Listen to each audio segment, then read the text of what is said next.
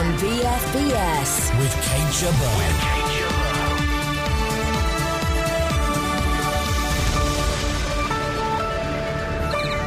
Hostage crisis in Algeria, retaliation against the French intervention in Mali, or something else?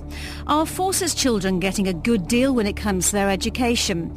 And what prompts A-listers like David Beckham and Ray Winstone to visit injured troops in hospital? I'm a, I'm a supporter of uh, our boys that go in because a lot of them uh, join the army in the first place because they haven't got a job.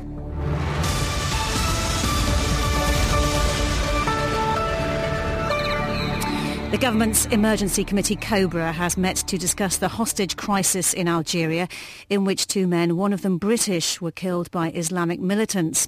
The Foreign Office says several other Britons are among a group of Westerners being held by the gang at a BP gas plant in the desert. The Algerian army has surrounded the site.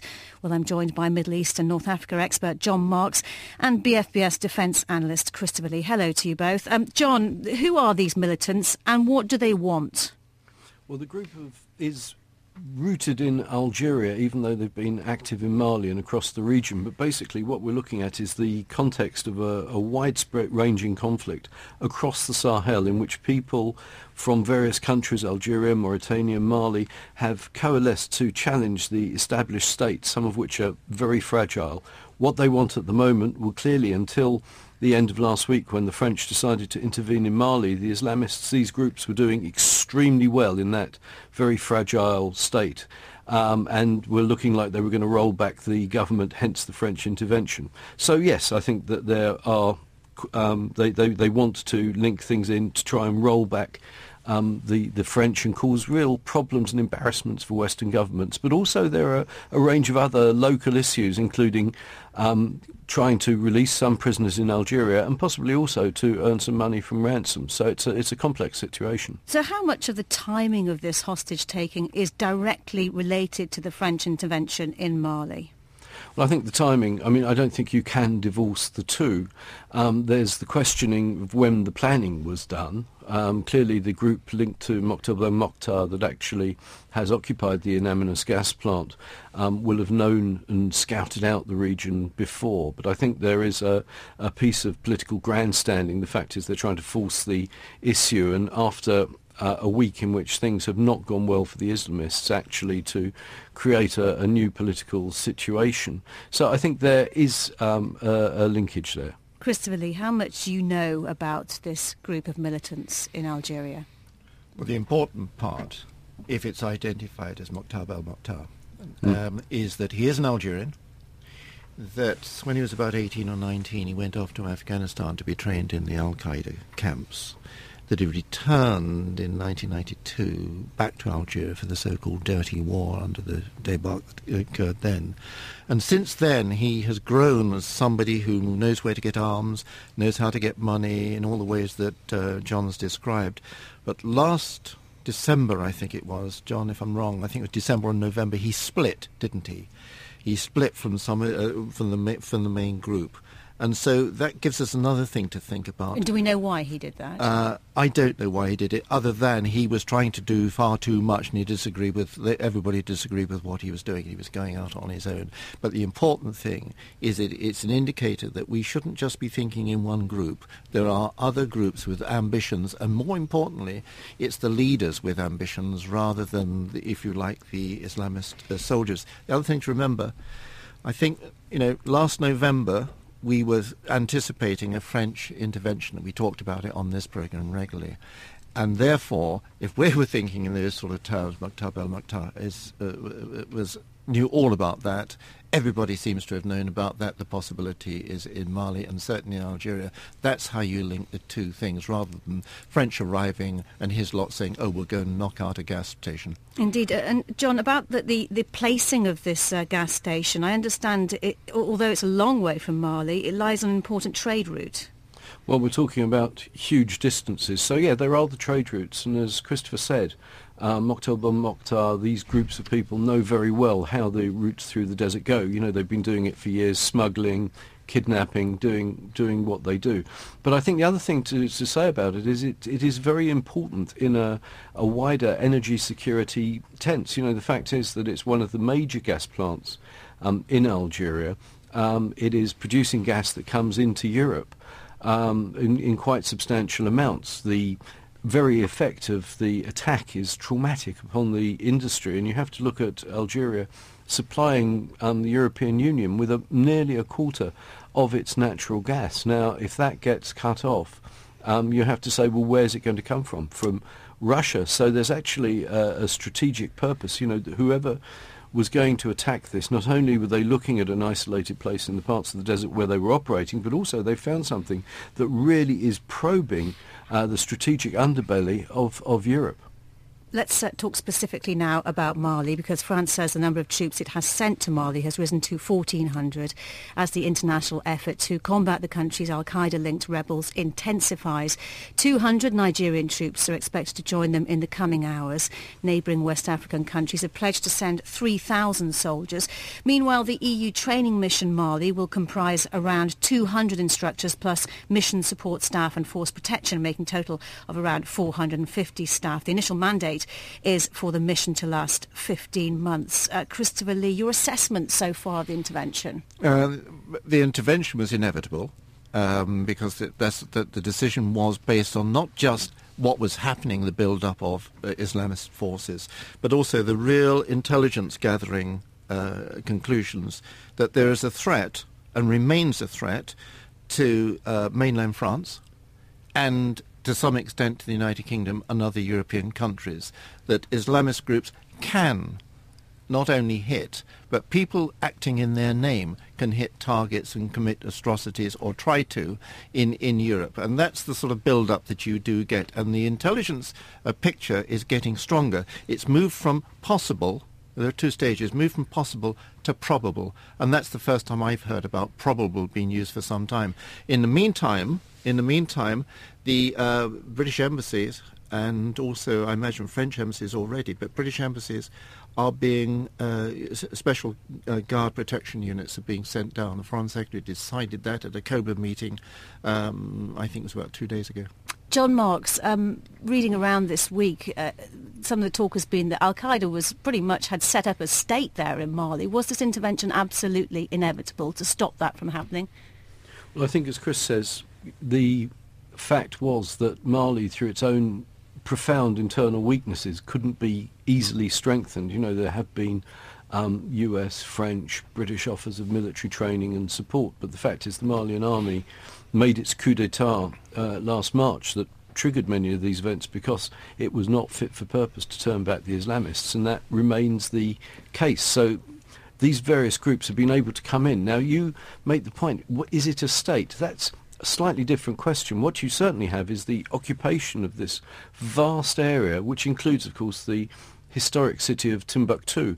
But it's not a state that has any consent. You're not talking about ethnic groups in the area looking to break away. Indeed, the ethnic group in the area that wanted to break away, who are the um, ethnic Tuaregs who wanted to create their own state called Azawad, have come in four square behind the French intervention precisely because this disparate group of people who go under the Al-Qaeda banner, which is many different groups and many different leaderships, um, were actually imposing their view of Islam and really their um, form of dictatorship um, that the, the locals didn't want. So I think it was inevitable. Um, how hmm. well the French intervention's gone to reverse that remains to be seen. The Islamists do seem to be moving out of some of the urban centres, but they haven't gone away. It's still a region that's going to be in profound crisis for a very long time to okay, come. Okay, Let, us go to the BBC's correspondent Mark Doyle, who is in Mali. Uh, Mark, good to hear from you. Where are you exactly? Well, at the moment I'm driving around the military airbase um, at, which is on the other side of the runway from the main commercial airport of uh, Bamako. Um, and um, I'm with some of the French and African officers who are trying to get uh, uh, international force together. Uh, particularly the Africans are expecting uh, today for there to be the first um, country's um, contingent of troops to arrive. The, the, French are already here. I've just passed uh, couple of Mirage jets on the apron, and three other jets, which I think I think I'm not a military man, but I think they're Rafale jets, which have come from France. The Mirages come from the French base in Chad. You say you're, you're travelling with, with both French and Africans. The African troops are due to arrive later today. Um, who's going to be in charge exactly? Well, that's a very good question. Um, uh, the French are already here, and um, the um, uh, they have their own command. Obviously, the Africans are going to be commanded by a Nigerian general, um, General Shehu Osman Abdul Qadir. Now, I'm not sure how um, they're going to finesse the uh, relationship between the two the two forces. The uh, senior officers have been meeting in Bamako for the last couple of days to try and sort that out. Um, it, it, it is interesting because um, not, uh, the two most powerful countries in West Africa are Nigeria and France. Uh, France has military bases uh, around the place and a lot of influence. Um, and, and, the Nigerians and the French have a, a, checkered past relationship, can we put it that way? Um, they were on different sides in the Biafra War. Um, they were on different sides, essentially, in, on the more recently the Liberian War. Um, so uh, they have their problems, but I'm sure the officers will find a way of um, uh, fudging it and um, uh, them to cooperate. And have you got any sense, Mark, of what the military strategy is? Well, the, the original military strategy was to bomb the um, Islamists in northern uh, Mali. Uh, that has been going on for about five days. Uh, I think it's uh, also continuing. But uh, so now a ground war has started. Uh, the French have um, sent a large armoured column um, which actually drove all the way up from Abidjan, uh, which is on the um, Atlantic coast, the capital, the uh, main uh, Ivory Coast, where the French also have a military base. So the guys drove all the way up from Abidjan, uh, refueled um, in a big armoured col- column, and um, went up to the front. Um, exactly what's happening at the front at the moment, uh, it's slightly confusing. There was some reports of there being uh, direct combat between some of the Islamists and the French in a place called Diabaly, which is in the center of Mali, about 400 kilometers away from uh, Bamako, the capital where I'm speaking to you from. Um, but then uh, there were other reports which indicated that perhaps the French had, had got a bit stuck um, and the, the, Islamists were not giving ground. So I, I, can't confirm exactly what's happening, but the French are massing up there, there's no doubt about it. Um, and when the uh, African soldiers start to arrive, um, if they have their equipment and so on, uh, they may well join them or they may fill in behind. All right. Mark Doyle in Bamako, the capital of Mali. Thank you. And John Marks, thanks for your time today. Sit Rep with Kate Jabbar. Still to come, are service children getting a fair deal at school. And David Beckham and Ray Winstone visit injured troops in hospital. BFBS Sit Rep. The US Defence Secretary Leon Panetta is visiting his British counterpart Philip Hammond this week as part of a farewell tour before stepping down. Christopher, why is he here? Well, the, the, the, what happens is if you're, if you're the American Defence Secretary, you're the most important Defence Secretary in the whole of NATO. Um, and arguably in the Western world. And what you do, you go around and say, thank you very much, it's been nice working with you, and you make your valedictory thing, and you give each other presents. But also, he will be trying to give Philip Hammond an idea, a feel for what the new man is going to be like, where the Obama administration goes. So an important visit, uh, no screaming announcements. It would be nice to sort of say, well, the war's over in Afghanistan, we've all, uh, etc. But, you know, it, it is that. It, it is more than procedure, it is a briefing. And indeed, so on Afghanistan, uh, the meeting that's really important is going on in Brussels, isn't it? It is. It's the, um, the chiefs of the defence staff of all the countries in NATO, plus the Russians and the Russians have been there and they're in making very big noises. They're eyeballing people like the British Chief of the Defence Staff, uh, uh, General Sir David Richards, and saying, listen, you're telling us that you're coming out in 2013, 2014, okay? That's fine, but we believe that the whole thing is going to go to hell in a handbasket after that on, under the plans that you're telling us now. And the uh, what, in, what, what, impact will those kind of statements make, if any? Um, it, I think it's confirming what they probably don't say publicly. And also they're pretty skeptical, but they have a look and say, why is the general, why is this Russian general saying this? And the minds have to go back to 1979 when the Russians invaded, or intervened as we now say, into Afghanistan. And the reason they did that is because they feared an Islamic-based uh, country in Afghanistan which would impinge on their borders where they have Muslim populations and therefore cause instability. Now, this is before the end of the Cold War, before the end of communism, etc. But those same fears exist as a security problem in, in Afghanistan and also in Russia. And they've got a lot to say about it. And they're already thinking about moving uh, new divisions, three divisions in fact, closer to the border. Well, um, as we've often discussed on this programme, the future stability of Afghanistan will be determined not only by the international governance of the, the, internal governance of the country, but by the stability and influence of its neighbours. That's a worry, of course. Pakistan's government is on the brink of collapse, and Pakistan and India have intensified hostilities over Kashmir. Oh, Christopher, is there a plot to overthrow the government? in uh, Pakistan? There's, a, there's, certainly a plot to unseat it. There is, there, is a, there is a guy that's turned up from Canada, and he's a preacher boy as they would say in, in Canada. Uh, and he is set up camp opposite the parliament in a bulletproof box because he's either going to get assassinated This is himself. Tahir al-Qadri, yes. Qadri, remember the name because we're going to hear it a lot. And he is saying the people in Parliament are crooks, they're, uh, they're collaborators, they're corrupt, etc. What they're trying to do is to get the government to resign, which will be a shame because the elections are in March and this will be the first civilian government that's ever gone five years term in, in March. But the importance, the huge importance of all this, is that if Pakistan goes unstable in a very big way, there will be a temptation, not from the chief of the general staff, General Kayani, because he said, no, we stay out of politics now. But some of his mates down the chiefs of staff corridor, there is a movement in Pakistan at the moment for this man Qadri, for the judiciary under Chief Justice Chaudhry and for some of the generals informally to get together and try and take over government.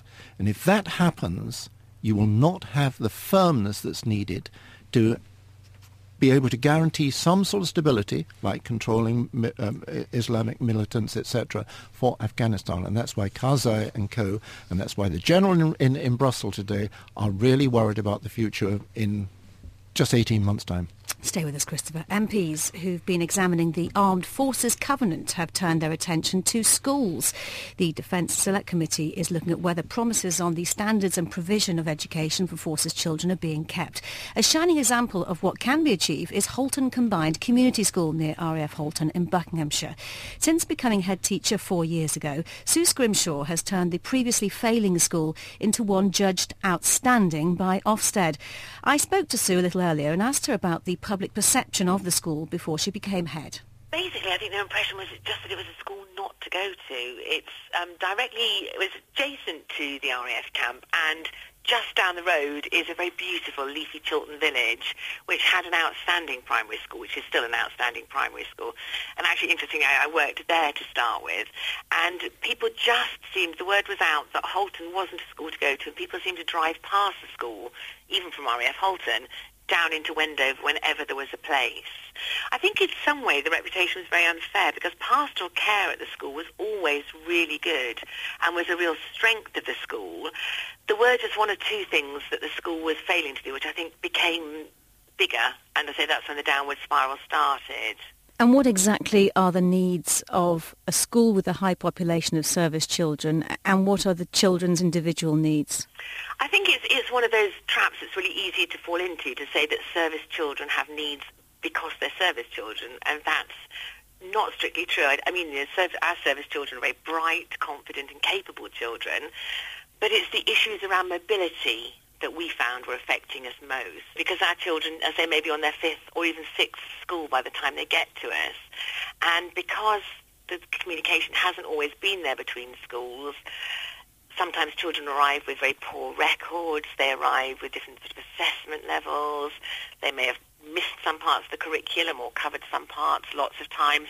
So there needed to be lots done to address where children are and find out where they are when they started to school and to kind of fit the education to the child and also just to enable them to settle quickly into a school and start learning. And for us, I think that's been a key part of our success.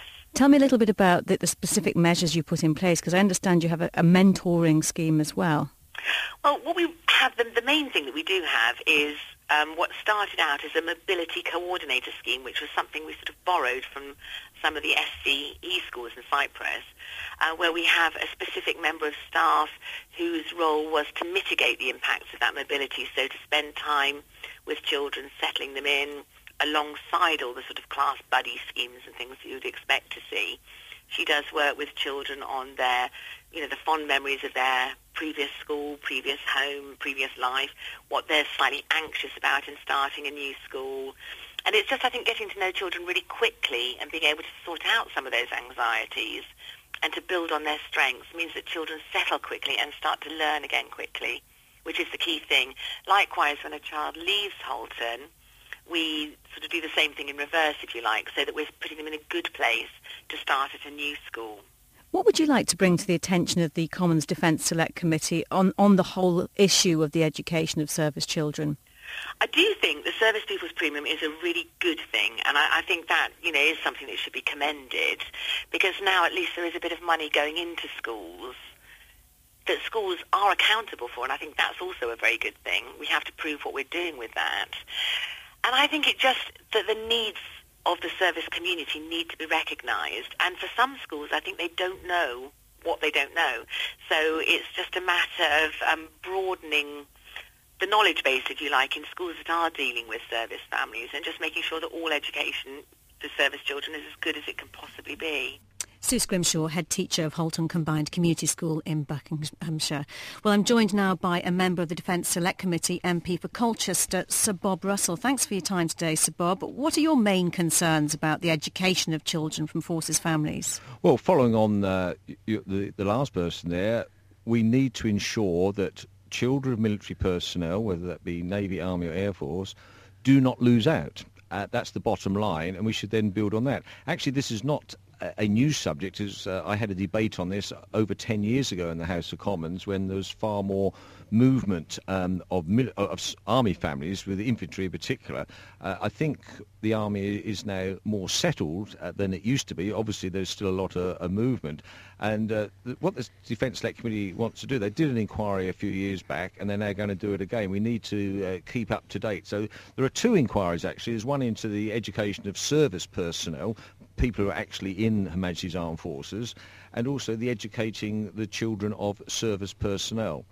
Um, and, and both of them are very important. They, they, are separate inquiries, although obviously the word education appears in, in both, and we're trying to bring it up to date because of the Armed Forces Covenant, because the Armed Forces Covenant um, makes, uh, on the Children of Service Personnel says there should also be special arrangements to support access to schools if a place is required part-way through an academic year as a consequence of posting. Now, if I can just bring in a constituency issue here, I, I, uh, on the Montgomery uh, estate in Colchester, we have an infant school and a junior school, which for their 50 years or so of existence have been, if not exclusively, certainly predominantly army children. But with the Annington Homes having sold off a large part of the Army estate housing, um, we've now got civilian families, and only in the last uh, two or three weeks, I've had a report from the infant school that the head could not take in army children because the school is full. And what I have to do, and this is what I hope the inquiry will uh, throw up, is that we, we must insist that an army school must give priority to army children. otherwise, they're going to be sent to schools elsewhere in the town where there won't be the army ethos. And of course, when a, a, a, a brigade is deployed overseas, overnight, you have several hundred um, single parent families in effect because dads, and it usually is the dads, but sometimes mums obviously as well, hmm. are deployed overseas. So, so is, that, is that one of the main aspects you'll be looking at in this inquiry? Well, then? it is an aspect. We need to make sure that when service children move from one county to another or there won't be many going to Germany there. it'll be more the other way coming uh, this way. Uh, but we have got Cyprus and other overseas um, postings. Um, the Falklands is a, a particular issue um, has been raised with us because while the primary school um, education on the island um, is fine, there are questions, and I put it no more than that, there are questions over secondary school provision and how that can um, best be done. So we need to make sure that uh, the, the turbulence factor, to use a technical phrase, the turbulence factor in education for, for children is not a, a disbenefit and we want to ensure that all the schools, um, all the children get the education they need. And, and, one aspect of that is the pupil premium, which in the case of my five Colchester schools comes to nearly £200,000 a year. OK, so, so, you want written evidence, don't you, from yes. people in the service community? How can they get in touch? Well, um, those people who ha- they can either they can either write um, to the Defence Select Committee, House of Commons, London SW1A OAA, or they can or they can um, e- email it, and I'm desperately trying to find it. Here we, here we go. Uh, it's um, email to defcom at parliament.uk. So it's uh, defcom, D-E-F-C-O-M, at parliament.uk. All right. And um, but submissions can also be um, sent by post to the Defence right. Committee at the House of Commons, London, SW1AOAA. I think that's very thorough. Thank you yeah. very much for that, Sir Bob Russell. Thanks for your time today. Now, this week, the footballer David Beckham and the actor Ray Winstone visited injured troops at the Queen Elizabeth Hospital in Birmingham. Both men have experienced military life in Afghanistan on separate visits to Camp Bastion. Our reporter Claire Sadler was there and asked Ray Winstone how the visit had gone. You, you always turn up at these places, you're very nervous about what you're going to see, and because you're seeing people who are, who are suffering, you know but you you kind of walk away from the place. Now we're finished, um, very uplifted, because you know they're being treated right. You know the staff here are kind of amazing, and I think that goes all the way through the system, from all the way from Bastion or any other war-torn place that we our boys are. The way they're looked after from from the moment it happens to the moment they're put together and sent back out into the world. It seems to me it's it's getting better and better and better every year. So it's it's very uplifting. And what do you chat to the guys about when you come here? Well, it's kind of up to them because it depends what state of mind they're in. You know, um, if you, you, can look at a kid who's who's laying there, he's got all his all his limbs, but you don't know what his frame of mind is. So you kind of let you wait for them to speak first, uh, and then you can talk about the event that happened if you if they want to. You can talk about the weather outside. You can talk about the football or, whatever it is. You know, so really, um, it's a mixture. It's a mixture of all different things. Mm. I think they like having a laugh. It's that kind of gallows mentality that I think you've only find in the armed forces, really. You, I think it's fair to say, you're a big supporter of the military. Why mm. is that? Why do you get behind them? Well, before that, I'm a, I'm a supporter of our, our kids, really. Um, you know, uh, wars and things like that come secondary, really. It just happens that's that's what's going on. Uh, I'm, a, I'm a supporter of uh, our boys that go in because a lot of them uh, join the army in the first place because they haven't got a job you know, going to learn a trade and they find themselves in some some field in some foreign country having a war. And, and uh, you know, it, I've spoke to them about Iraq, where a lot of them believe that Iraq was a place they shouldn't be, but you speak to most of the boys that are in Afghanistan and they believe they should be there and they're there for the right reason, you know. And you learn a hell of a lot from them, uh, politically and uh, about what is going on in the world, you know. These kids are out there protecting my children and the world, whatever the world's going to be you know, when I'm dead and gone. So uh, I think it's only right that oh, myself and the rest of the country support them. You've been to Afghanistan, yeah. 2009 I think you yeah. went, didn't you? Yeah. Does that uh, sort of give you a little bit of an insight when you come here and help you sort of... It's a big insight, I think. Um, uh, I never asked to go to Afghanistan. I was drunk in a NAAFI with a load of mates and they said I should go and I was being kind of brave on drink, a bit of Dutch courage and I said, yeah, of course I'll go. And the next thing I knew I was on a plane on my way to Afghanistan. And I have no regrets of that whatsoever. It was um, an eye-opener for me. I, I, I, went on a plane with young boys going out there and uh, within two days they were men. They were running the city, you know. Um, I've never seen nothing like it. And to see the way that they uh, react with American soldiers, Danish soldiers that are all there, uh, is absolutely marvellous. I mean, people talk about, you know, the Yanks and this, the Yanks. The Yanks are fantastic. The Americans look after our boys, our boys look after them. And there is that. And you've got to remember, forget the politics of it, forget who's in charge of creating wars, you know, it's, it's our boys, it's our people we look after, and I think that's right. Ray Winstone talking to our reporter Claire Sadler. Christopher, uh, both of those men, David Beckham and Ray Winstone, A-listers, um, not doing it for publicity, like some people have been accused of doing in the past. Um, so why do they do it? Why do they do it? I mean, it's, it's, I think it's part of, part of the thing when you become a bit of a star. and then you you've got a wider horizon. But what the guys would like to see, they'd like to see Kate. I mean, not this Kate, but the other Kate, uh, Kate Middleton, and the Duchess of Cambridgeshire. That's who they'd want to see. And just now, there's they, a thought. Well, just as they, just not as sure they, she'd be allowed to fly over, over to Afghanistan right now in yeah, why not? Why not? why not? But the same way as they always wanted to see Diana. And mm. that is the something which says you didn't have to come. Thought. You didn't have to come, do you? Uh, uh, on a darker note, um, what's going on in Mali and the consequences of it. Cobra, which is the committee that sits in the cabinet office, keeping an eye on everything and reacting very quickly to disaster, is sitting now permanently, and that hasn't happened for a long, long time. Uh, and the embassies are being, guards forces are being reinforced that's how serious what's going on in Mali is. Well, that's all we have time for this week. My thanks to all of our guests and, of course, our own defence analyst, Christopher Lee. We'll be back same time next week. Thanks for listening.